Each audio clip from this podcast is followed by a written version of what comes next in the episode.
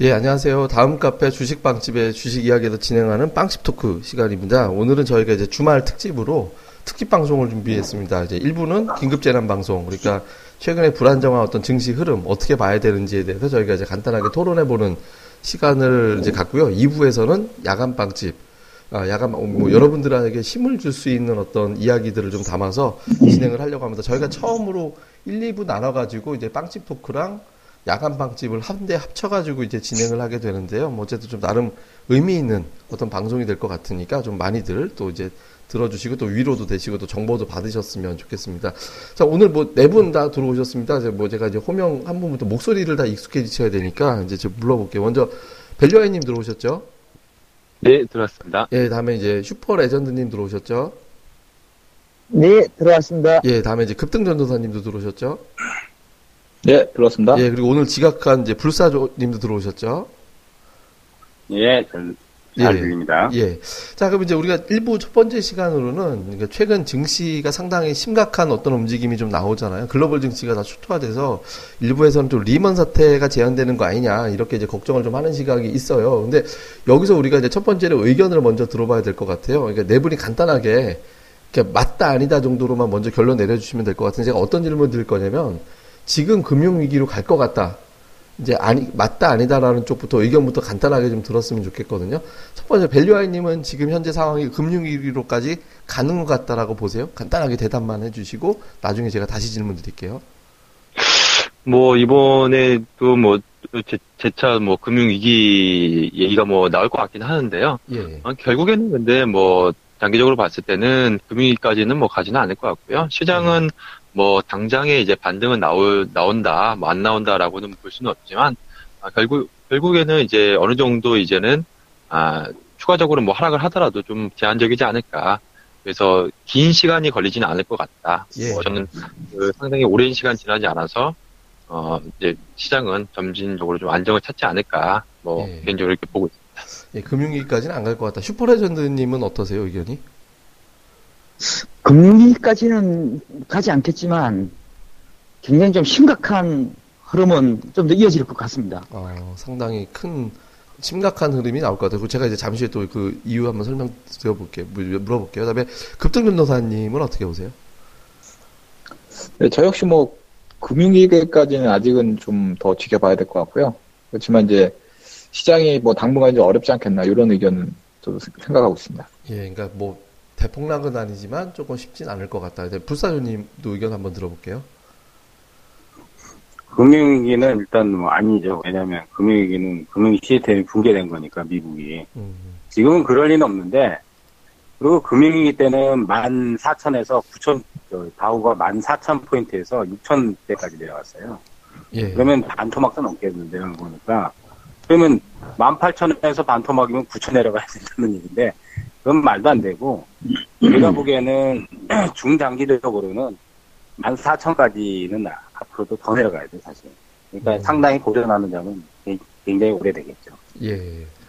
일단 네 분의 의견은 되게 좀 비슷해요. 금융위기는 아니다라는 점. 그러니까 이제 좀 머지않아 반전이 나오겠다라는 의견이 있긴 했지만 전체적으로 단기로는 조금 고전할 것 같다는 의견 좀 주신 것 같은데 자 여기서부터 이제 조금 개별적인 어떤 의견으로 한번 들어가 보겠습니다. 그러니까 도대체 시장이 최근에 왜 빠지는 건지 되게 많이 궁금하실 것 같아요. 그래서 뭐 우선 이건 뭐네분 전반대 물어볼 필요는 없는 것 같고 뭐 밸류아이님 생각으로는 최근에 시장이 왜 이렇게 빠지고 있다라고 보세요?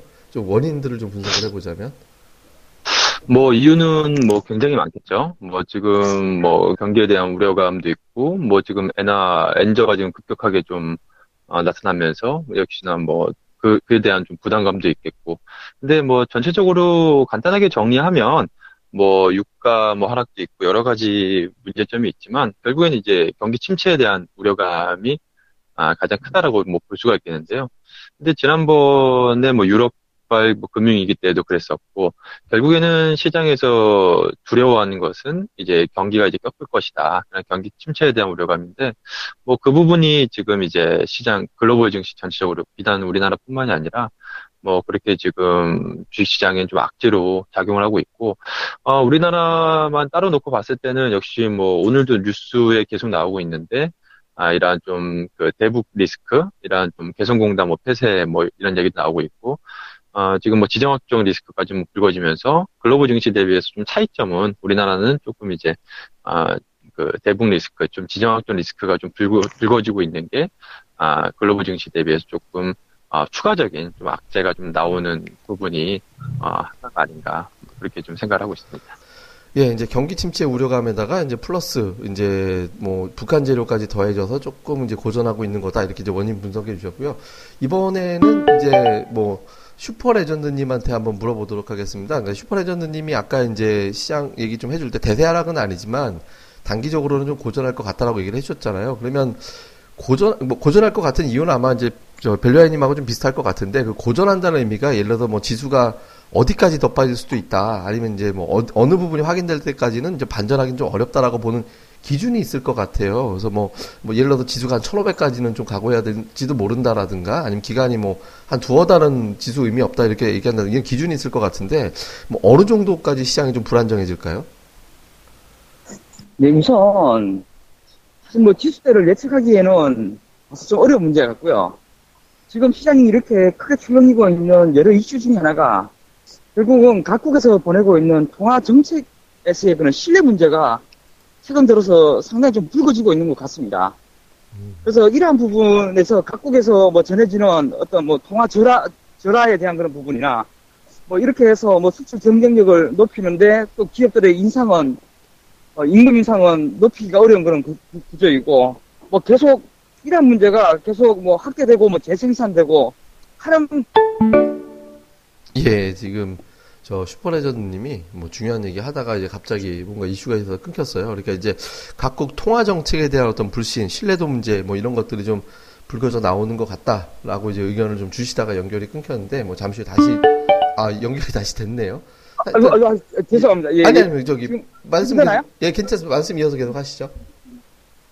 예.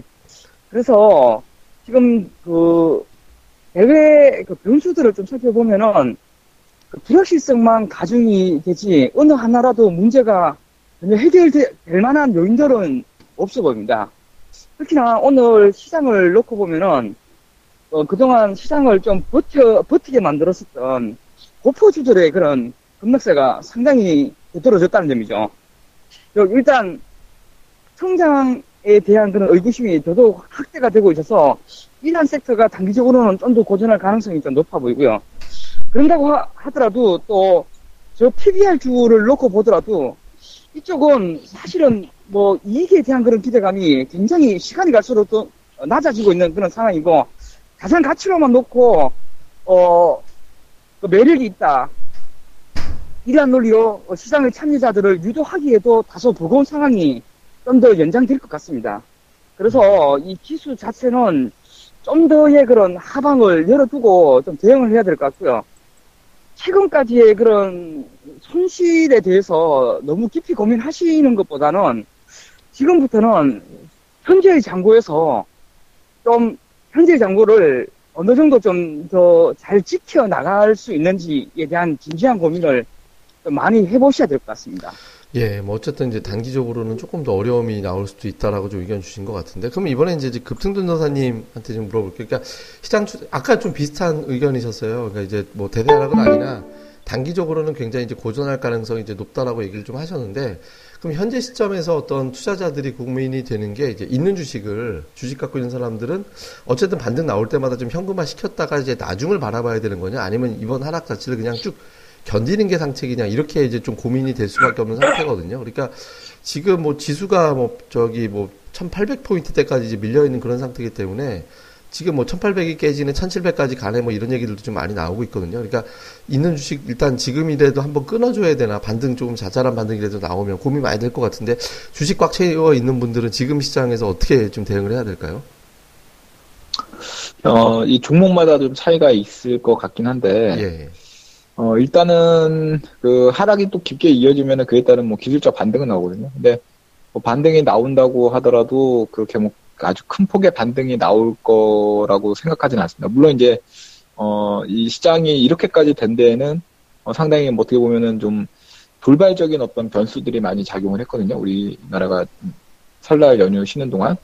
그래서 만약에 뭐 이렇게 뭐 드라마틱한 반전이 나왔을 때도 뭐 그런 아주 뭐 획기적인 어떤 시장을 돌릴 만한 그런 이슈가 나온다면 또 그렇게 될 수도 있겠지만 지금으로서는 아직 미지수입니다. 그 특히나 이제 뭐 아까 이제 유가 말씀하셨는데 유가가 요즘에 어떻게 보면 발목을 잡는 것 중에 좀 가장 대표적인 것 중에 하나거든요. 그래서 뭐 유가가 진짜 뭐 갑작스럽게 뭐 폭등을 해서 어 뭐 그렇게 뭐 대준다면은 뭐 시장이 좀 어떤 반전의 기미를 좀 되살릴 수 있는 근데 유가가 움직이기 위해서는 유가를 움직이기 위한 어떤 그 뭐 특단의 대책이라든지 이런 것들이 나와줘야 되거든요. 그래서 그런 것들이 나와준다면은 뭐 시장이 좀 돌아설 수도 있겠습니다만 뭐 지금으로서는 뭐 그거는 이제 어떻게 돌발적인 상황이기 때문에 뭐 돌아선다 아니 아니다라고 이제 딱 단정지어서 말하기가 어려운 것 같아요. 그래서 어떤 그 객관적으로 이 지금 현재 시장에서의 그 내용만 딱 놓고 봤을 때는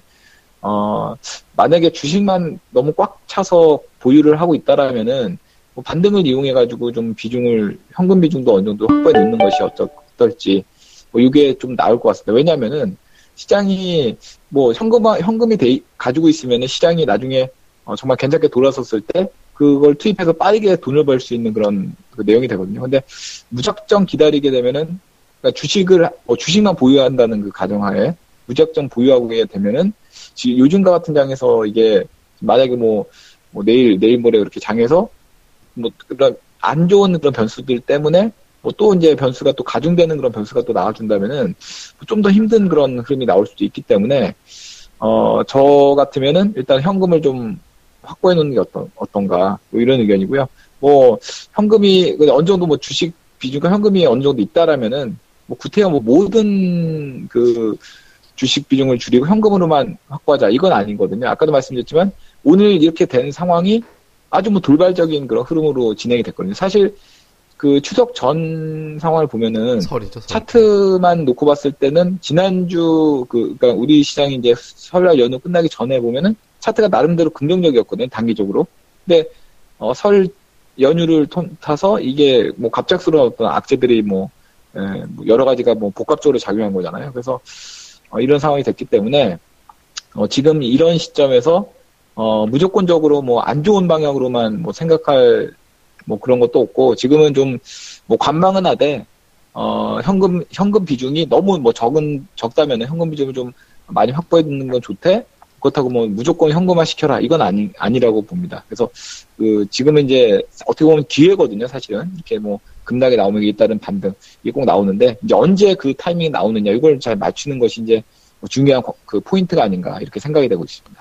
예, 뭐 조금 이제 어쨌든 지금 제가 이제 이 질문을 처- 지금치에서 줬기 때문에 어떤 분들은 좀 약간 가끔 게시만 보면 이런 분들도 있거든요. 그러니까 왜 이제 와서 현금 만들래? 근데 제가 지금 시점에 질문했으니까 이제 지금 이래도 현금 만들자고 얘기를 한 거지. 이제 와서 현금 만들자라고 뒤늦게 의견 제시한 건 아닙니다. 왜냐면 지금 뭐 예를 들어서 아 이제 그- 그거에 대해서 제가 부연 설명을 드리면은 예, 예. 주식이라는 건 정말 아무것도 모르는 거거든요. 예, 예. 그러니까 저 같은 경우에도 개인적인 관점에서는 진- 솔직히 말씀드리면 지난주에 어, 많이 샀어요. 사실 예, 예, 지난주 그러니까 설날 연휴 그 전에 예. 오늘 저도 솔직히 많이 좀 깨졌는데 예. 저는 뭐 팔았습니다. 예, 예. 매도를 좀 했거든요. 그래서 예. 뭐 답한 건 아니지만 그러니까 아까 제가 설명드렸던 것처럼 혹시 모를 반등이 나올지 몰라서 좀 어느 정도 남겨놓고 한 반 정도는 정리를 했거든요. 예. 그렇기 때문에 그러니까 이- 저는 올라갈 것이라고 생각하고 솔직히 저 설, 여- 연휴 전에 베팅을 많이 했었거든요. 거의 예, 예. full 베팅에 가깝게.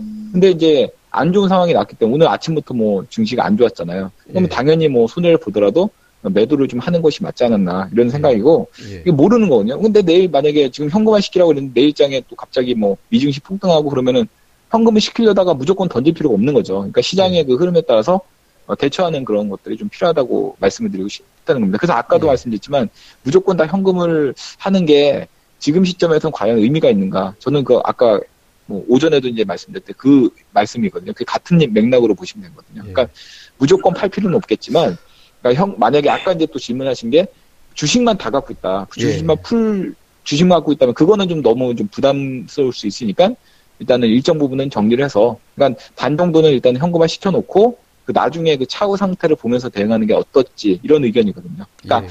그 상황에 따라서는 좀 그 전략이 틀려질 수 있는 부분은 분명히 있다고 봅니다. 이게 차라리 부연 설명을 안 했으면 더 좋을 뻔했네. 왜냐면 제가 원래 하려고 했던 아, 멘트가 그래요? 뭐였냐면, 뭐 지금 네. 흡중전사님 같은 경우는 몇 달 전부터 일관되게 시장 흐름이 별로 안 좋다. 그래갖고 이제 시장은 네. 안 좋으니까 이제 소극적인 전략으로 가자라고 얘기를 하셨습니다라고 하려고 그랬는데 저는 그렇죠. 예. 설 전에 풀베팅을 했는데 근데 지- 질문, 근데, 근데 질문이 이제 형, 풀베팅 한 분이 계시다면 이렇게 질문하셨기 때문에 예, 그거에 예, 대해서 예. 이제 설명을 드린 거죠. 아, 이제 사실 저기 저기 저기 급등한다면 이제 트레이더기 때문에 이제 무슨 현금 비중 조절을 또 해가면서 하는 분 약간 프로의 영역이니까 약간 이제 일반 개인 투자자들하고 조금 이제 다른 어떤 대응이 가능하니까 이렇게 했다라고 이제 보시면 될 것 같습니다.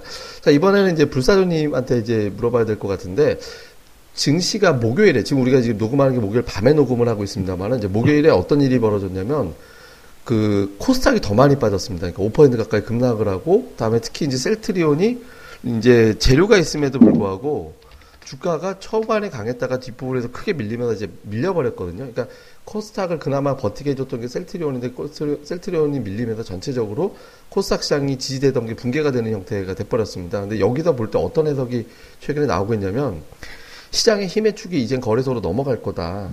그러니까 코스닥이 그동안 버텼기 때문에 상대적으로 가격이 싼 게 아니기 때문에 코스닥은 이제 버리고 특히 그날 외국인 기관이 제 기억에 사상 처음일 거예요. 양쪽 주체가 다 천억 이상 매도 친 거는 제가 처음 봤거든요. 그러니까 어쨌든 이렇게 되면서 시장의 중심이 이제는 코스닥 성장주 쪽에서 거래소 좀 안정적인 저평가 또는 저PBR주로 넘어갈 거다 이렇게 보는 시각이 있거든요. 이거에 대해서 지금 불사님은 어떤 의견 갖고 계세요? 음, 어려운 질문인데요. 예. 일단은 저는 팟캐스트를 통해서 몇 달 전에도 거래소 안 좋은 거다. 물론 예, 코스닥도 안 좋긴 한데 굉장히 많이 강조를 했죠. 연봉에 대한 얘기를 해드렸고 예, 예. 올해 굉장히 고전할 거라는 얘기를 일괄적으로 많이 해드렸어요. 어, 근데 이제 지금 거래소로 넘어갈 거다. 코스닥으로 넘어갈 거다. 둘다 아닌 것 같아요. 예, 예, 예. 왜냐면 이제 그나마 이제 코스닥에는 셀트리온이 그동안 잘 버텼죠. 작년 이제 12월부터 정확히 중반부터 해가지고 한 두 달 동안은 셀트리온이 이끌면서 시장을 잘 버텼는데 어, 목요일장에 12만 9천 원 찍고 나서 장대 대봉이 떠버렸어요. 거래량은 그것도 400만 주 이상 치르면서. 근데 저거는 거의 고점 분위기라고 볼 수 있어요. 예. 근데 이제 무너져도 셀트리온은 안 죽어요. 다만 12만 9천 원 저거 이제 못 넘어갈 확률이 높아요. 그래서 아마 11만 원 이하나 뭐, 심, 뭐, 좀 심하면 10만 5천 원이나 뭐, 더 내려가면 11만 원 이하로 이제 또 급락은 한번 나올 것 같아요. 근데 그렇게 내려오면 다시 올라옵니다. 그래서 당장은 주도주는 죽지는 않아도 이제는 크게 이제 한 두 달 동안에 내일 계속했던 주도주 역할을 못하고 그다음 거래소도 마찬가지로 지금 삼성전자도 지금 주도주 대장 역할을 못하고 있거든요. 110만 원 이하에서는 지지는 받는데 그럼 딱히 IT에서 뭐 하이닉스가 되든 아니면 뭐 SDI가 되든 삼성전기가 되든 LG전자대가 되든 IT 섹터에서 뭐 한 두 개 정도는 주도주 급이 나와야 되는데 시총 풍부에서 그건 없어요 지금 아무리 봐도 거래소 딱히 지금 봐줄 게 없단 말이에요 지금 봐서는 그러니까 양시장 모두 당분간 고전하는 거는 맞는데 그렇다고 해서 셀트가 다시 저기 어 12월 저점대가 사실은 이제 8만 원 이하거든요. 저기까지 당장 내려가진 않을 거거든요. 그러니까 이제 단기적인 조정이 좀 크게 나온 다음은 다시 또 되돌림이 나오기 때문에 여전히 그래도 뭐 코스닥이 조금은 더 유리할 겁니다. 그리고 뭐 고포주들이 좀 어, 사실 작년부터 많이 해먹었지만은 그래도 그쪽에 아직도 어, 아직도 그나마 그래도 추세가 이제 다시 좀 안정이 나오면 그쪽이 아마 다시 또 이끌 거예요. 근데 장이 크게 가지는 못한다는 거는 당분간은 좀 면밀히 해야 될 것 같습니다. 예, 어쨌든 고- 이제 그렇다고 해서 뭐 축이 완전히 이제 넘어간다던가 뭐 그런 거는 아닐 거다라고 이제 의견 주셨습니다. 이제 뭐 일부 좀 슬슬 이제 마무리를 좀 해야 될 것 같은데 일단 네 분한테 좀 짧게 답변할 수 있는 짧게 짧게 이제 답변 받을 수 있는 내용으로 좀 넘어가겠습니다. 이제 어떤 질문 드릴 거냐면 시장이 대략적으로 이제 언제 정도까지 고전할 것 같아? 사실 참 막연한 거. 우리 우리들끼리는 이런 질문 들어오면 참 다, 에이 뭐, 뭐 그런 걸 뭐 말도 안 되는 질문이야 이렇게 할 수 있겠지만 투자자분들은 이런 기초적인 부분에 대해서 굉장히 많이 궁금해할 수 있거든요. 그러니까 간단하게 좀 의견을 해주면 좋을 것 같아요. 그러니까 대략 언제 정도면은 좀 돌아. 예를 들어서 뭐 일부에서는 총선 때까지 이루고 갈 거다. 아니면 3월에 여러 이벤트가 많으니까 3월에 되면 좀 밝아질 것 같다. 아니면 이제 이번 주 넘어가면 좋아질 것 같다. 여러 가지 다양한 의견이 있거든요. 그래서 각자 생각하는 어떤 시장의 어떤 터닝 지점을 언제쯤 될 것 같다. 또는 어떤 게 계기가 될 것 같다라는 의견이 있으실 것 같아요. 먼저 이제 벨류아이님은 언제쯤으로 생각하세요? 아, 저는 솔직히 어제 터닝이 나- 나올지는 잘 모르겠고요. 예, 예. 어, 뭐 드리고 싶은 말씀은 어, 지금 언제 나올지에 대한 뭐 예측은 여러 가지가 나올 수 있기 때문에 뭐 그 부분은 저희 그, 그 빵집 그 어, 운영진 여러 가지 또 나올 수도 있고 또 지금 운영하시는 저희 또 시황은 어 저희 운영자분께서 그 시황을 항상 그 내주시니까 그 부분을 뭐 참고하시면서 시황을 뭐 하셨으면 좋겠고요. 제가 항상 말씀드리지만 어, 중요한 거는 어, 드리고 싶은 말씀은 어, 시장이 언제든지 뭐 그 시기는 정확하게 알 수는 없지만 아, 분명히 시장은 좀 안정화가 되고 뭐 반등이 나올 수도 있고 뭐 분명히 이제 지금 같은 투매장이 계속 이어지지는 않을 것은 분명하기 때문에 아, 지금 오히려 지금 하락장에서는 아, 굉장히 좀 기회가 분명히 좀 항상 오기 마련이기 때문에 아, 이번 하락장에서 좀 좋은 주식을 아, 잘 매수하는 뭐 그러한 좀 포인트로 만약 현금이라 있으신 분이라든지 아니면 기존 보유 주식을 다른 종목으로 바꿀 그럴 좀 생각을 가지고 계신다면 아, 오히려 이번 하락장에서 아, 굉장히 좀 시장이 안정화됐을 때 크게 올라갈 수 있는 주식을 아, 살 수 있는 좋은 기회로 좀 마련하셨으면 좋지 않을까. 오히- 오히려 저는 이번 하락장이 항상 뭐 지금뿐만이 아니라 항상 하락장에서는 기회가 분명히 온다. 위기는 곧 기회다. 뭐 그렇게 말씀을 드리고 싶습니다. 예, 뭐 어쨌든 이제 위기는 기회로 활용해 볼 만하다 이렇게 의견까지 주셨고요. 뭐 슈퍼레전드님도 같은 질문 드릴게요. 언제쯤이면 좀 돌아설 것 같다. 뭐 어떤 의견을 좀 이제 제시를 해주시죠. 예, 저는 뭐 상반기는 상당히 이렇게 좀 울퉁불퉁한 시장이 음, 계속 좀 진행이 좀 될 것 같습니다. 그러한 이유가 아까 그 언급을 한 것처럼 이 각국에서 펼쳐지고 있는 그런 통화 정책에 대한 그런 신뢰 문제인 것 같아요. 최근 같은 경우에는 달러가 뭐 조금 어, 뭐 강세로 가지 않는 그런 부분이 좀 이어지고 있는 것 같은데요. 오히려 이런 이렇게 되니까는 세계 증시가 더 크게 좀 출렁이고 있는 것 같습니다. 어, 최근에 그 일본 증시만 놓고 보더라도 뭐 아베노믹스의 그런 뭐 실패, 뭐 중국의 그런 위안화 뭐 절하, 그리고 뭐 달러가 어느 정도 좀 뭐 진정이 되는 듯 달러 강세가 약간 진정이 되는 듯한 기미를 보이자 또 세계 증시가 더 출렁이고 유가 같은 문제도 어, 쉽게 그 하락세가 뭐 진정이 되지 않는 그런 모습이죠. 각국 무엇보다도 이 치킨 게임에서 먼저 감산 얘기를 꺼내는 것 자체가 상당히 좀 힘들어지고 있는 상황인 것 같습니다.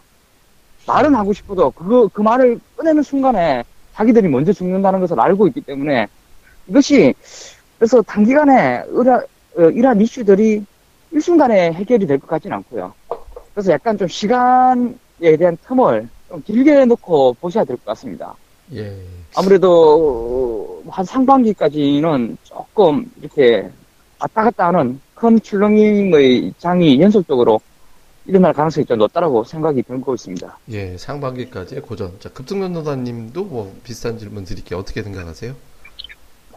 네, 아까도 잠깐 말씀드렸지만 저는 기술적으로 좀 차트를 많이 보는 예, 입장인데 예, 지난주까지는 솔직히 매매하기는 그렇게 쉬운 장이 아니에요. 지금 1월 달부터 지금 현재까지. 근데 전체적인 그 조화 차트 조화로움은 지난주까지가 상당히 좋았거든요. 아까도 말씀드렸지만 그렇기 때문에 저는 거의 주식을 많이 샀었고요. 지난주까지 모아갔는데 오늘 아침에 좀 매도를 많이 했다는 얘기인데, 그러니까 이런 돌발적인 상황에 따라 휘둘릴 수 있는 장이라는 얘기예요. 지금은 그래서 뭐 이런 것들이 근데 언제 해소가 되느냐 요거가 이제 관건인 포인- 관전 포인트일 것 같은데 뭐 세계 증시가 지금 계속 안 좋거든요. 안 좋은 상태이기 때문에 우리나라 증시가 어떻게 보면 다른 뭐 유럽이나 미국이나 이런 증시에 비해서 상당히 견조한 움직임입니다. 그러니까 오늘 말고 그 점 상황까지만 보면은 코스닥도 그렇고 코스피도 그렇고 그렇기 때문에 지금 미증시나 유럽 증시 뭐 이렇게 뭐 일본도 그렇고 중국도 그렇고 요즘 그동안에 마- 많이 이렇게 추세적으로 내려와 있는 상태거든요. 그래서 그 심각성 사태의 심각성은 아마 뭐 우리가 느끼는 것 이상 그 세계 증시를 이끄는 그런 그 뭐 사람들이라고 해야 되나요? 그런 분들이 아마 좀 이 사태 심각성에 대해서 지금 깊이 고민하고 이걸 어떻게 극복해 나갈 것인지에 대해서 논의하고 하고 있을 거라고 좀 보고 있거든요. 그래서 음, 이런 것들이 이제 그 시점이 언제 거냐 이거는 뭐 어떻게 명확하게 제가 그분들의 생각에 들어갈 수 없기 때문에 알 수는 없고 중요한 거는 차트적인 것만 놓고 제가 또 말씀을 드리자면은 어 예전 증시 상황을 놓고 보면 코스닥만 보더라도 이렇게 큰 폭의 하락이 진행이 되면은 그에 따른 반- 기술적 반등이 계속적으로 나옵니다. 예, 아니, 뭐 얼마 전에 보면 12월 달에도 보면은 큰 폭으로 좀 주가가 좀 밀리니까 630선까지 가니까 그만큼 또 반등이 나왔거든요. 지금도 마찬가지.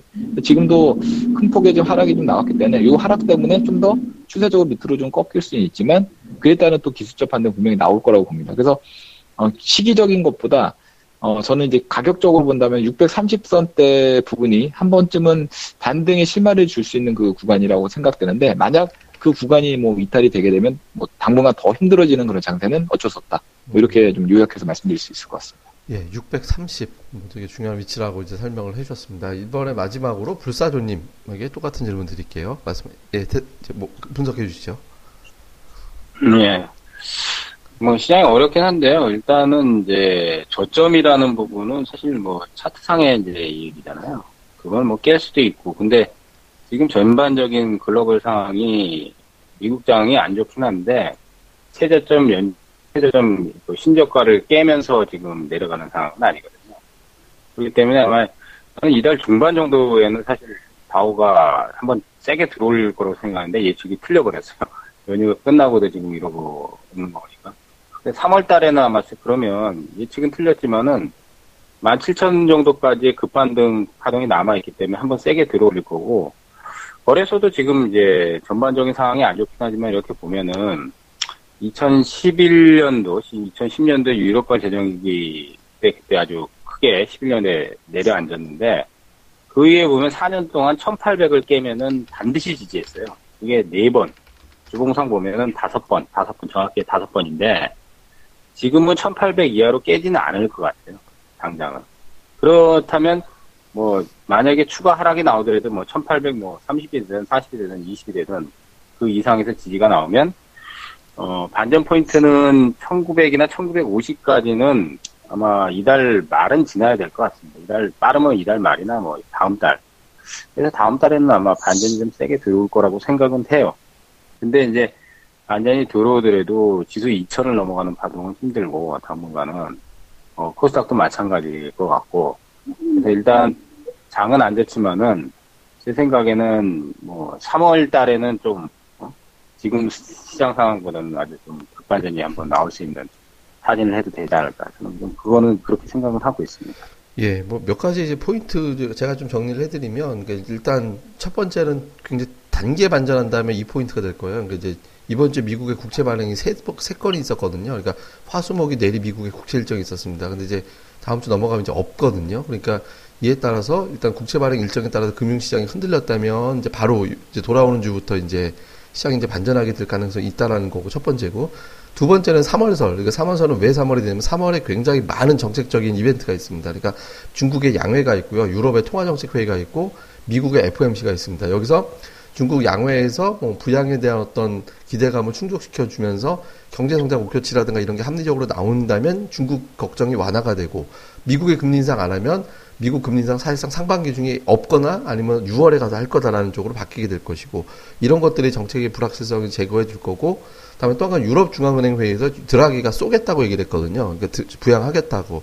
그러니까 이런 것들이 어우러지면서 이제 정책 효과가 나올 수 있기 때문에 그러니까 3월에는 이런 포인트들이 있습니다. 그러니까 3월에 이제 투자자들이 기대하는 요게 이제 기대감을 잔뜩 해놓고 요게 조건이 되면 매수해야지 뭐 이런 것들이 자꾸 그려질 거예요. 그러니까 그때 가서 그런 게 하나가 있을 거고 만약에 이것도 넘어간다면 4월에는 뭐가 있냐? 근데 총선이 있죠. 근데 총선인데 총선 그러니까 이게 이런 의견이 있다라는 거지 제가 그렇다라는 건 아닙니다. 왜냐면 제가 그렇다고 하면 저는 이제 또 좌파의 뭐 저기 저 뭐 빨갱이 소리 들을 수 있기 때문에 제 의견이 그렇다는 게 아니라 북한 리스크가 불거져 나온 거는 총 이제 선거를 앞두고서 그랬던 거다라는 보는 시각이 있고 이해 투자자들이 이제 또 그쪽으로 붙어갖고 아 북한 리스크가 4월까지 가겠구나라고 보는 사람들이 있거든요. 근데 총선이 끝나면 그 전에도 자연스럽게 이게 이제 소멸이 될 거기 때문에 4월에도 또 포인트가 될 거다. 그래서 지금 당장 이번 주 그 다음에 3월, 4월 이렇게 각각 이렇게 돌아설 수 있는 포인트들이 있어요. 그러니까 이런 것들이 좀 있기 때문에 가장 이제 베스트한 거는 그냥 국채 발행 기간에 또 맞춰도 한번 심각하게 흔든 거지 정도로 지나가면서 이번 주에 반전이 나오면 제일 깔끔한 형태가 되는 거고 요번 주에 반등이 실패한다면 결국에는 3월 이후에 각종 정책에 따라서 반전을 하게 될 것이다라는 쪽으로 이제 좀 기대감을 좀 뒤로 밀어보고 뭐 이렇게 보는 게 합리적이지 않을까라고 생각을 합니다. 예, 어쨌든 우리가 이제 1부는 이렇게 시장에 대해서 이제 간단하게 이제 점검을 해봤고요. 저희가 1부는 이렇게 이제 마치고 2부는 저희가 야간 빵집 시간으로 바로 들어오겠습니다. 저희가 이제 전하는 말씀 한 1분 조금 더 될 것 같은데 전하는 말씀 듣고 바로 2부에서 뵙도록 하겠습니다.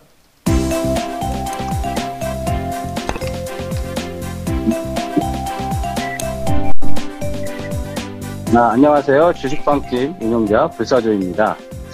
주식 투자하기 참 답답하시죠? 어, 공부하자니 배울 곳이 마땅치 않고 또 여기저기 이상한 광고에 혹해서 가입했다가 낭패만 당하고 이런 답답한 투자자분들을 위해 저희가 VIP 빵집을 열었습니다. 어, 실전 투자대 1위 출신의 공략주 발급법, 차트 전문가의 매매 급소, 시황 전문가의 쉽게 이해되는 오늘장 브리핑, 그리고 저희 멤버가 직접 탐방해서 알아낸 다양한 기업 정보를 정리해 드립니다.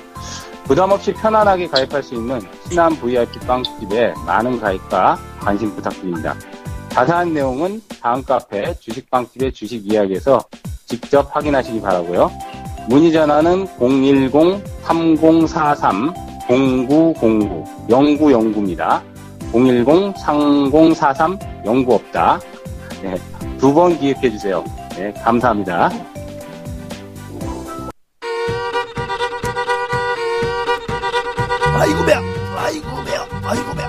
아이고 배야. 아 주식빵집이 그렇게 잘 나간다면서. 아이고 배야. 아이고 배야.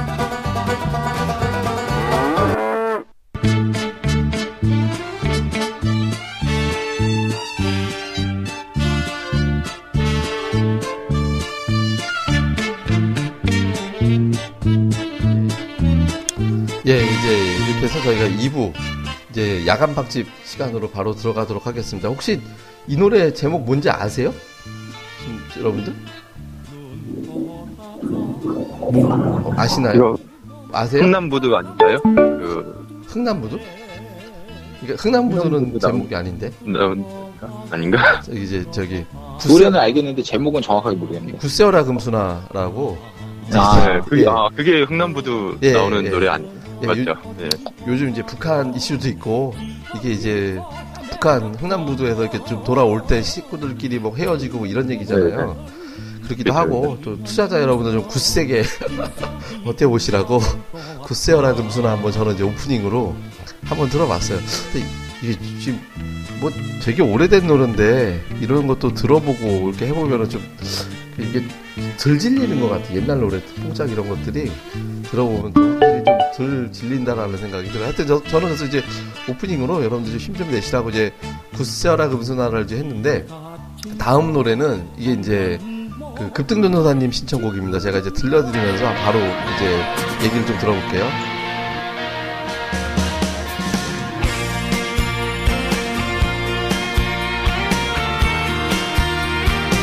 이게 노래 제목이랑 급등전도사님 설명을 좀 해주시죠. 왜 이 노래 신청했는지. 네. 뭐 저번에도 한번 제가 틀어드린 것 같은데 예. 그 서영은이 부른 혼자가 아닌 나라는 노래인데 이 노래를 듣고 있으면은 어 왠지 뭐 힘이 쏟는 것 같아요. 그러니까 우울하거나 좀 힘이 안 날 때, 그러니까 특히 이제 증권 하시는 분들은 오늘같이 이렇게 증권장 폭락하는 장이 생기면은 어 상당히 힘들거든요. 뭐 심리적으로, 마음적으로도 심리 심리적으로도 힘들고 또 정신 정신적으로 육- 육체적으로도 또 되게 장이 워낙에 안 좋으니까 좀 가라앉고 이렇게 하는데 이 노래를 듣고 있으면 왠지 뭐 힘들지만 어, 우리가 참고 극복해낼 수 있다라는 어떤 그런 희망의 메시지를 담고 있는 것 같아서 그리고 여러분들은 혼자가 아니거든요. 뭐 저희 어, 팟빵 그 빵집 주식 빵집에서 여러분들 뭐 같이 뭐 얘기도 나누고 고민 있으면은 주식 고민 있으면 뭐 주식 고민도 나누고 할 수 있는 그런 공간이거든요. 그래서 예. 어, 같이 이렇게 활용하시면 좋겠다라는 의미로 혼자가 아니라는 그런 의미로 어, 이 서영은의 혼자가 아닌 노래 들려드리고 싶네요.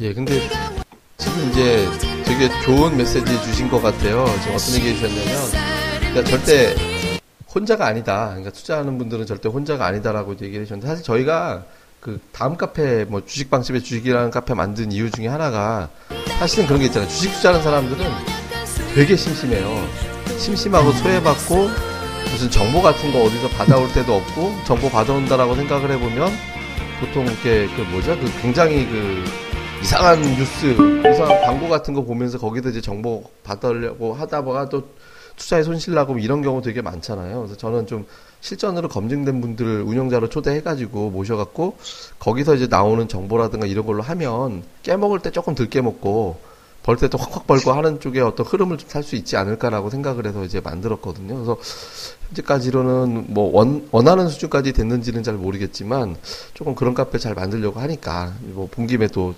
저기 뭐 저희 카페 다음 카페 주식방집의 주식 이야기로 또 많이들 오시면 좋을 것 같습니다. 근데 개인적으로 그, 그 누구지? 저기 저 부통전사님 노래 좋아하는 취향이 되게 좀 다양한 것 같아요. 아, 예. 예, 저는 뭐 음악을 예전에 좀 잠깐 이렇게 뭐 취미로 좀 했었던 적이 있는데 예.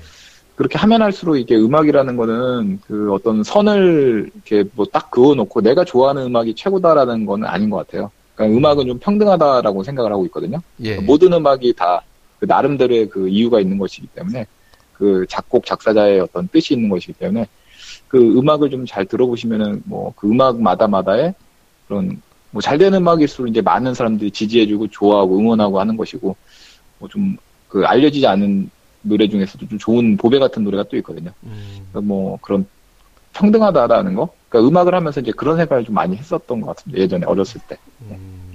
또 그래서 좀- 가리질 않아요 음악을. 대체로. 예, 저는 좀 가리는 데서. 아. 예. 그러니까 원래 좋아하는 취향은 이제 락이나 뭐 이런 거, 헤비메탈 이런 걸 좋아하는데 예. 그러니까 다른 음악들도 이제 다 공평하다 말하는 그런 주의거든요. 그러니까 뭐 모든 음악이 이제 그 나름대로 이유가 있는 거니까 예전에 그러니까 한때 더 어렸- 어렸 을 때는 아주 그러니까 음악을 처, 음에 이제 뭐 그 헤비메탈이나 이런 걸 다 좋아했을 때는 그 그러니까 아주 어렸을 때죠. 그때는 이제 다른 음악들을 되게 무시하는 경향. 그러니까 지금 요즘 음, 시대로 치면 예, 힙합 예. 음악이 상당히 인기가 많고 젊은이들 사이에서 최고의 음악으로 이제 좀 뭔가 좀 있어 보이는 음악으로 이제 있는데 우리 당시 때는 우리 때 이제 음악은 그때 당시에 이제 헤비메탈이 상당히 인기가 많았거든요. 그 당시에 예. 그 예, 좀 언더에서 이제 하는 그러니까 젊은 사람들이 좀 좋아하고 그랬었는데 그런 식으로 이제 다른 음악들은 좀 뭐라 그럴까 좀 좀 떨어지는 수준이 낮은 음악이다라고 이제 그때 당시에는 생각을 해서 어린 마음에 중고등학교 시절 때는 그랬던 것 같아요. 근데 예. 나이를 점점 먹으면 먹을수록 아 음악이라는 거는 다그 나름대로 이유가 있구나. 뭐 배우 그것도 음악도 이제 배우면 배울수록 이제 또 깊이 들어가다 보면은 이게 다 파생이 되는 거거든요. 계속적으로 이렇게 예. 거기서 나오고 나오고 어떻게 보면 이 클래식에서 이게 시작이 된 거니까 그런 거를 느끼게 되는 것 같더라고요. 그래서 좀 넓은 시각으로 보면은 예, 모든 게 이제 그 평등하고 공평하고 다 뜻이 있는 거구나 이렇게 예. 느껴지고 주식도 마찬가지. 주식도 지금 당장 뭐 좀 떨어져 있는 종목이 있으면은 언젠가는 자기 그 종목에 어떤 가치가 있는 종목이라면은 어, 오늘 같은 장에서 어떻게 기회거든요. 근데 그게 기- 그 가치를 바라기 전까지는 계속 이렇게 머뭇머뭇하고 있다가 이게 어느 순간에는 진짜 뭐 폭발적인 급등이 나오기도 하거든요. 뭐 그렇듯이 뭐, 예, 뭐 이렇게 세상은 돌고 도는 것 같고 예, 모든 게 이제 평공, 평등하고 뭐 그런 것 같습니다. 예. 독특한 어떤 음악관을 좀 얘기를 해주신 것 같은데, 자, 이번에는 좀 락 얘기 하셨으니까 또, 어떻게 보면 이것도 약간 일종의 락 가- 같은 어떤 노래라고 생각을 하는데, 이 노래 또 신청하신 분이 계세요. 한번 제가 틀려드리면서 말씀을 드릴게요.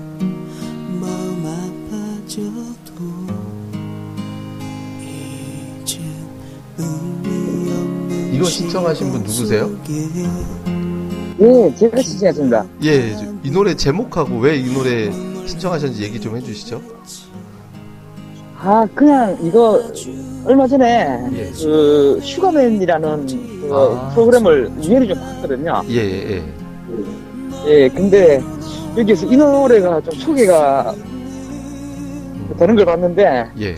어, 또 한번 들어보니까는 가슴에 확 와닿는 뭔가가 좀 있어가지고 이, 이 빵집 방송을 청취하시는 분들께 어, 분들과 함께 좀 나누고 싶어서 이 노래를 어, 신청을 하게 되었습니다. 아, 이 부분 들으니까 노래 뭔지 노래 알겠네. 괜찮아요? 아, 전 무슨 노래인지 몰랐어요. 몰랐는데, 아. 이 부분 들으니까 뭔지 알겠네. 예. 근데 은근히 그 슈퍼레전드도 보면 약간 락 쪽 노래 좋아하는 것 같아요. 그쪽 계통 노래 좋아하는 은근히. 예, 예, 저, 뭐, 저도 어릴 때 되게 좋아했었는데요. 예, 예. 나, 뭐, 헤비메탈 이런 거 좀 많이 좋아했었는데, 그, 그때 너무, 그, 뭐라고 하나요? 헤비메탈 중에서도 막, 그 막, 염세적인, 막, 세상을 막 엄청 싫어하고 음. 그다음에 어둠을 좋아하고 또 막 피, 피를 좋아하고 하는 막 그런 노래에 좀 빠져 있었던 적이 있었거든요. 아, 그래, 예, 예. 그러다 보니까는 어, 나중에 제가 좀 무섭더라고요. 예, 그 이후로 이제 그런 노래들을 좀 별로 예, 좀 멀리 하게 됐는데 사실 얼마 전에 기사를 보니까는 어느 국립공원인가에 거기 보면은 그 헤비메탈 그룹들이 와서 이렇게 막 숲속에서 어. 사진을 되게 많이 촬영한대요. 예, 예. 근데 거기 거기 경비원들이 주로 하는 일이 그, 그 밴드들을 와로 다루는 일도 많, 많다고 하더라고요. 어, 그러니까 예. 워낙 숲속이 험해서 뭐 길도 잃고 또 뭐 야생 동물들에게 뭐 습격도 당하는 일도 좀 많고 해가지고 뭐 얼마 전에 그 사실 좀 그런 기사도 보면서 예 한번 좀 웃었던 적도 좀 있습니다. 예. 근데 약간 느낌이 저 슈퍼라이너님도 그렇고 이제 저기 누구야 그 급통전사님도 그렇고 단타 좋아하시는 분들이 메탈을 좋아하네 메탈이나 락 이쪽을 좀 좋아하네 이게 좀 묘하게 묘하게 연결이 되는 약간 이제 그런 약간 그런 게 좀 있는 거 단타는 메탈이야. 불사조님도 좋아하시는 것 같은데 그런가요? 락을 좋아해요. 불사조. 예, 예, 그런 거 같- 가만 보면은. 불사조님이 신청한 노래 한번 들어볼까요 그럼? 네. 그러니까 이게, 저는 불사님 취향 제일 의외예요. 그 약간 불사님 이미지가 약간 좀 부장님 이미지잖아요. 그 약간 이제 부장님 이미지여가지고 막 그 그런 쪽에 맞는 노래를 많이 좋아할 것 같은데 맨날 노래 들어 나오는 거 보면 거의 뭐 진짜 지금 뭐 본조비 노래 신청하시고 거의 이런 거예요. 좀 되게 좀 취향이 되게 의외다라고 생각이 드는데 왜 왜 이 노래 신청하셨어요? 뭐 다른 이유는 없고요. 좀 힘이 있잖아요. 아무래도 이제 락이 헤비메탈 락 여기 힘이 좀 있잖아요. 예, 이제 전기 기타도 들어가고 하니까 그러니까 이제 좀 힘인 지금같이 이제 어떻게 보면 힘 떨어지잖아. 그리고 이제 옛날에 저도 학창 시절 때 사실 많이 들었는데 어, 락 발라드를 좀 좋아하는 편이고 사실 뭐 메탈은 그렇게 많이 좋아하진 않는데 이제 스컬피언스나 본조비나 유명하잖아요. 예. 이제 옛날에는 이제 헤비메탈 하면 그룹 킨을 되게 많이 좋아하는데 저는 킨은 별로 안 좋아해요. 음, 그래서 몇몇 그 그룹들을 몇몇 좋아했었는데 옛날 생각이 나서 그냥 그래서 이제 신청한 거죠. 다른 이유는 없고. 예.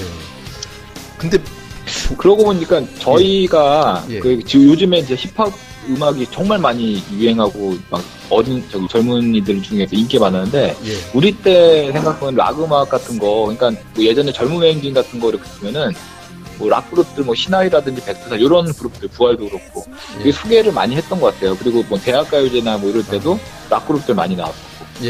예. 그랬던 것 같아요. 저희 때. 한참 전성기였어요. 네, 그때가 이제 80년대 그때. 근데 그때 자체가 밴드 음악이 되게 많이 이제 많이들 선호를 받- 했었죠. 그때 당시에는 밴드라는 것 자체가. 근데 지금은 밴드가 아니라 아이돌식으로 해서 춤을 추는 게 퍼포먼스 보여주는 게 주가 되다 보니까 이런 어떤 밴드 음악 같은 게 많이 이제 뒤로 언더로 내려가고 뭐 이렇게 가고 쑥고 이렇게 된 것 같아요. 그냥 대중적이지 못하게 되면서 이제 약간 그 에너지가 넘치잖아요. 들어보면 예. 사실은 좀 에너지 있잖아요. 아, 지금 소리도 지르고. 그쵸. 뭐, 예리맥힌 힘 떨어질 때는 예. 이런 노래 들으면 조금은 어, 약간 좀 위안은 됩니다. 난 힘내는 힘내는 노래 따로 있는데 저는 제가 이따가 그거 한번 틀어드릴게요. 저는 막 힘 쭉 빠졌어요. 이거 들으면 갑자기 와 그리고 혼자 이제 혼자 벌떡벌떡 일어나는 노래가 따로 있어가지고 예. 이분들 환감 넘었을 거야. 저 본조비도 지금 보니까 환감 훨씬 넘었을 지금. 야 근데 이게 제가 이제 잠깐 혹시 뭐 뮤직비디오를 한번 찾아보니까 뮤직비디오 저기 대- 재생 횟수가 2억 8천만 개네요.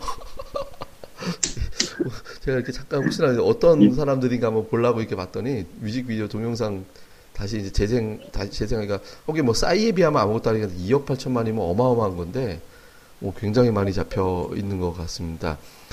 몇십 년 됐는데. 그러니까 그래서 지금 어 이게 소리가 안 나오네. 아 이제 이제 나왔습니다. 이거는 이제 벨류아이님 네. 장기 투자자가 좋아하는 노래 스타일이라서. 예, 평화를 이 지향하는 얘기가 차분하네요. 예, 예, 예. 차분한 것 같아요. 아, 근데 뭐, 차분하게 그 얘기 가야 돼. 그러니까 이 노래 소개해 주시죠. 왜, 왜 이제 투자자분들이 이 노래 들으면 이 노래를 들려주고 싶었는지. 예. 네. 아, 우선 저는, 어, 사실 주, 추천곡이 없었는데, 예, 예, 예. 저희 야간방송 하기 전, 전에 원래 추천곡 받았었잖아요. 예. 추천곡이 없었는데, 마침 집에 와서 오늘 이제 뉴스를 좀 이제 틀어보니까, 그, 전부 뉴스에 다 개성공단 얘기가 도배를 하더라고요. 음. 이, 이 북한 관련한. 네. 뭐 그런 뉴스를 보면서 드는 생각이 참, 그러니까 이 노래가 문득 떠오르더라고요. 그러니까 이 노래 하면, 그, 존 레논 이제 Imagine이라는 노래인데, 그, 예전에 그, 프랑스 테러 때도 많이 나왔었, 나왔었고, 항상 전쟁 관련한 뭐 이러한 얘기가 나오면 항상 나오는 노래인데, 그 가사가 다 그런 거잖아요. 뭐 이제, 그 세계는 뭐 하나다. 이제 우리가 인류애를 지향하자. 평화롭게 살자. 뭐 이런 내용인데, 오늘 이제 문득 보면서 우리나라도 특히나 이제 전 세계에서 유일하게 지금 이제 분단 국가인데, 지금 또 대북 관계가 당분간 또 계속 악화될 것 같은데 아무쪼록 빨리 좀 파일을 했으면 하는 그러한 마음에 네, 이 노래 신청을 했습니다. 예, 뭐 하여튼, 너무 스케일이 큰데.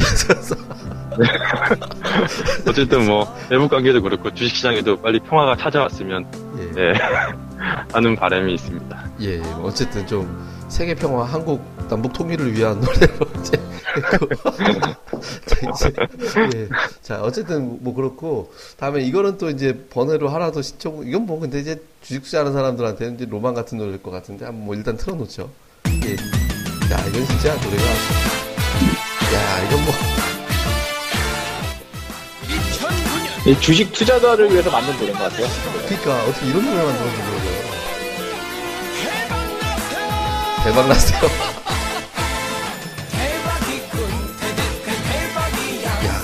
이걸 만들었어?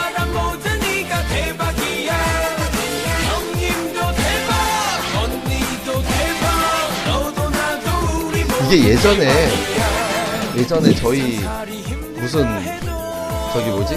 그 무슨 저희 출연한 방송 이름이 뭐였죠? 단체로? 대박 today였나? 단체. 아, 대박 today. 그쵸. 이거 대박 today라는 노래가 저기 노래 그게 있었는데 거기서 저희 이제 주제곡 비슷하게 들었던 노래잖아요. 그때 해놓고. 그때 그래가지고 이제 그 노래 뭐죠 나중에는 이제 오프닝으로 썼다가 이게 무슨 아마 특허 그런 게 있을 거예요. 그래갖고 이제 그렇게 이제 쓰지는 못했던 노래였는데 어쨌든 이제 그때 되게 아 근데 그 프로그램 생각나네. 우리 예전에 그 노래 맨날 저 이제 그 노래를 했는데 자꾸 이제 그거 방송 출연하느라고 하루에 3시간짜리 프로그램이었잖아요 아침에 네. 2시간 마감할 때 그쵸. 1시간 그래가지고 출연 우리가 그 프로그램을 갖다가 이제 출연하느라고 그때 저기 누구야 저 급등전도사님은 그게 어디였지 그때 양주 양주에서부터 예. 새벽에 매일 나오 매일 오고 다음에 불사조님 같은 경우는 저 용인에서부터 매일 여의도까지 매일 출퇴근하고 그러느라고 그때 우리가 진짜 중요한 시기를 갖다가 1년을 그렇게 열과성을 다해서 그때 방송을 위해서 희생을 했었죠. 예, 근데 이제 그렇죠. 지금 생각해 보면 뭐 그 지금 생각하면 그거 어떻게 했나 모르겠습니다. 힘들, 되게 힘들 것 같아요. 그때는 좀 어렸으니까, 지금보다는. 어릴 정도는 아닌 것 같은데. 네. 아니, 아주 많이 어린 건 아닌데, 그래도 그때는 30대였잖아요, 저희들이. 그때 그래도 그래도 사실 아, 그때도 40대였나? 40대 아니었던 것 같은데, 그때는. 그때 아, 2000 30대에서 40대 넘어가는 시기였나? 2000 2000 그때가 2000, 뭐, 9년도, 10년도 그쯤 아닌가요? 2000 팍스 TV 개국하고 나서. 가서 저기 저기 팍스 5년 TV가 전에는 2008년도, 그때 2008년도에 아 인터넷 2008년이었어요. 방송하고, 2008년. 그 다음에 이제 2009년도에 그게 아마 본격적으로 방송을 시작했어요. 그러니까 2008년도에 이게 방송이 시작됐었어요. 그때 당시에. 아, 시작했어요? 예, 2008년도 예, 겨울인가? 2008년도. 그럼? 예, 예. 그러니까 왜냐면 제가 월드컵 아. 벌어진 해 우리가 그 방송을 하고 있었거든요. 그러니까 네, 아무튼 2008년도에 저희가 인터넷 방송으로 시작을 했죠. 팍스넷. 그쵸 그쵸. 거기서. 예, 예, 예.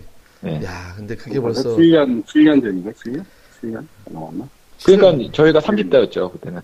일부가 일부는 30대 그죠? 그래놓고 이제 어떤 분은 이미 40대. 그러니까 이제 이제 어쨌든 그래서 야 근데 방송 TV 크, 그때는 진짜 미쳤던 것 같아요. 이게 진짜 한 달에 일주일에 20시간씩 출연하기도 하고 막 방송을 거의 이제 미친 듯이 막 그렇게 출연했다가 우리가 지금 뭐 하는 건가 막 그런 생각 들기도 하고 막 그렇게 했었는데 이제 결국에는 시간 이렇게 다 보냈네요. 어쨌든.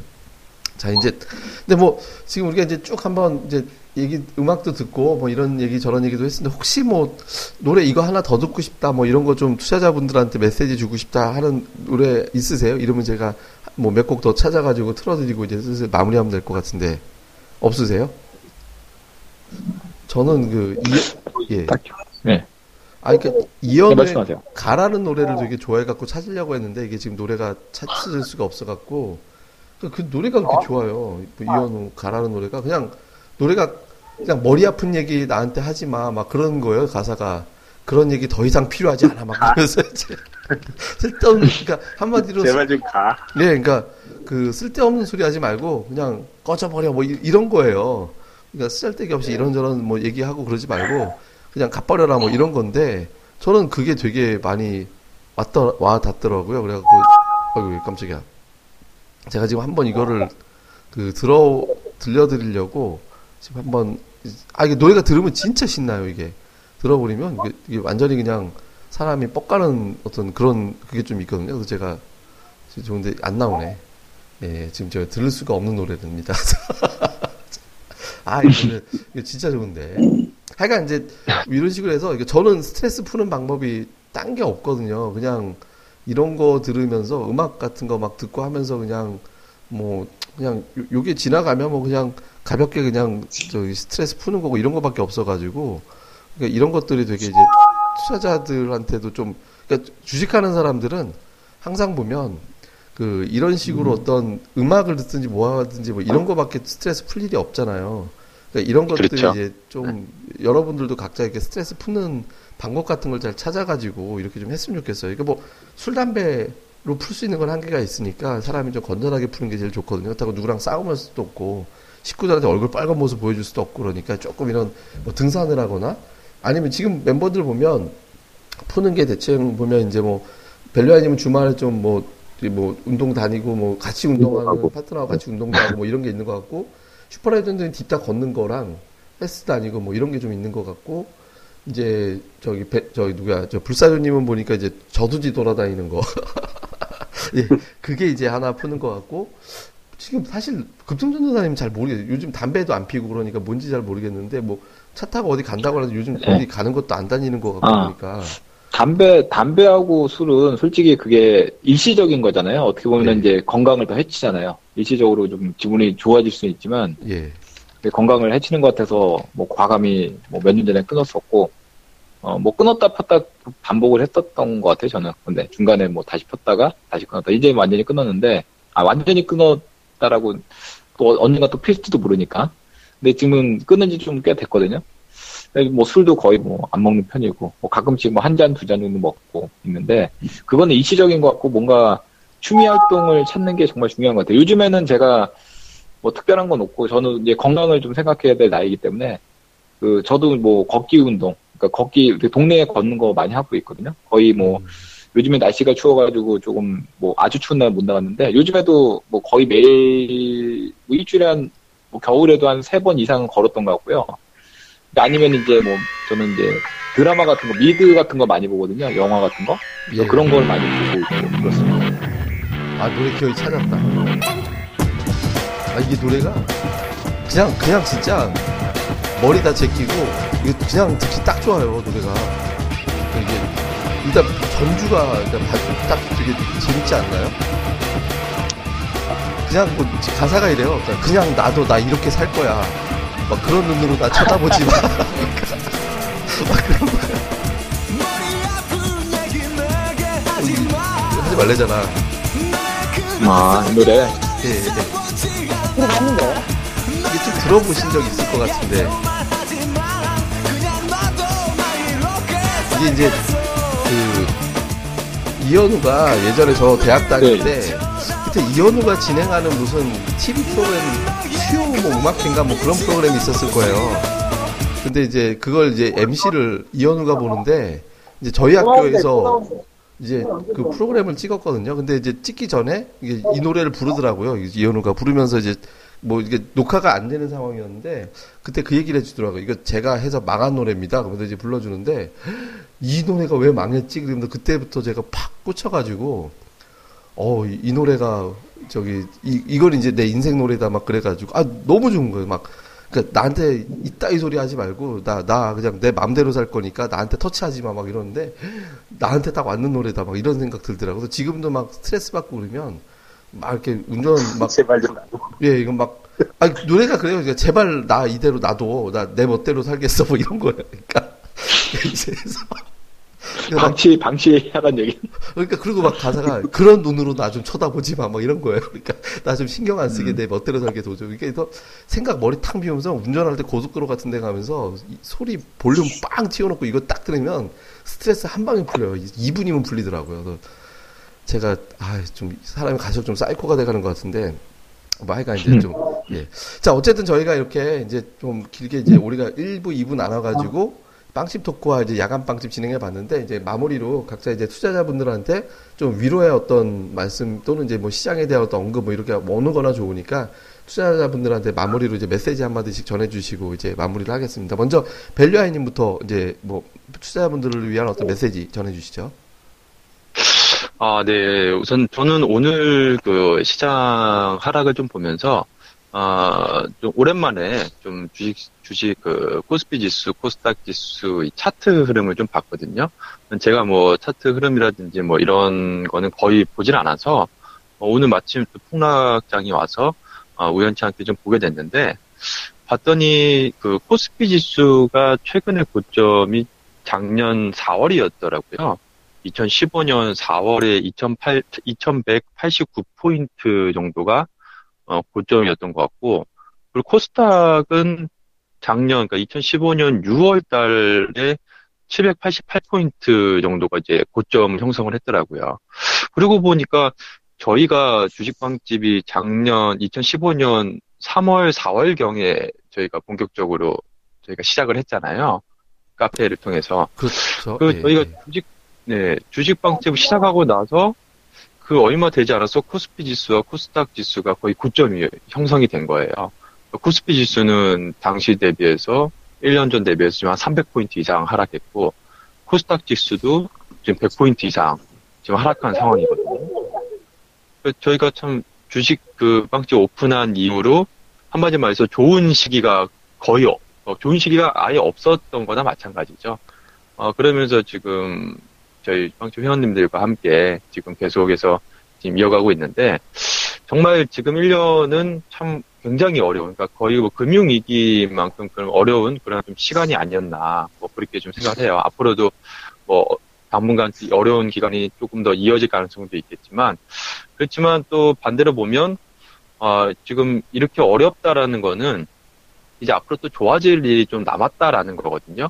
그러니까 지금 시장이 아, 지금 굉장히 안 좋아, 상당히 안 좋아, 안 좋은 그런 좀 상황이 좀 지속됐기 때문에 어, 최근 1년간은 상당히 안 좋았고 그렇다라고 한다면 앞으로는 좀 좋아질 일이 좀 남지 않았을까 뭐 그렇게 좀 생각을 하고 있어요. 그래서 지난 1년 정도 동안 아, 굉장히 좀 힘든 구간이 계속해서 좀 이어지고 있지만 아마 조만간은 분명히 저희 저희 주식방지 회원님 모두와 저희 운영자들 모두 아, 좀 기쁘게 좀 웃을 수 있는 날이 조만간 오지 않을까, 이제. 아, 더 이상은 좀 안 좋은 시간은 좀 오래 가지는 않지 않을까. 뭐, 그렇게 좀 희망을 좀 가져봐도 좋지 않을까. 그렇게 말씀을 드리고 싶습니다. 예, 일단 뭐 힘을 좀 갖고 저희 카페에서 좀 같이 해보자 이렇게 의견 주셨던 것 같습니다. 자, 슈퍼레전드님도 이제 투자자분들을 위한 어떤 메시지 주시죠. 네, 시장이 많이 힘듭니다. 어, 뭐, 이럴 때일수록 너무 급하게 생각하지 마시고, 현재 잔고를 천천히 좀 지키고 어, 유지해 나가는데 최선의 노력을 좀 다하시기 바랍니다. 하여튼 힘좀 내십시오.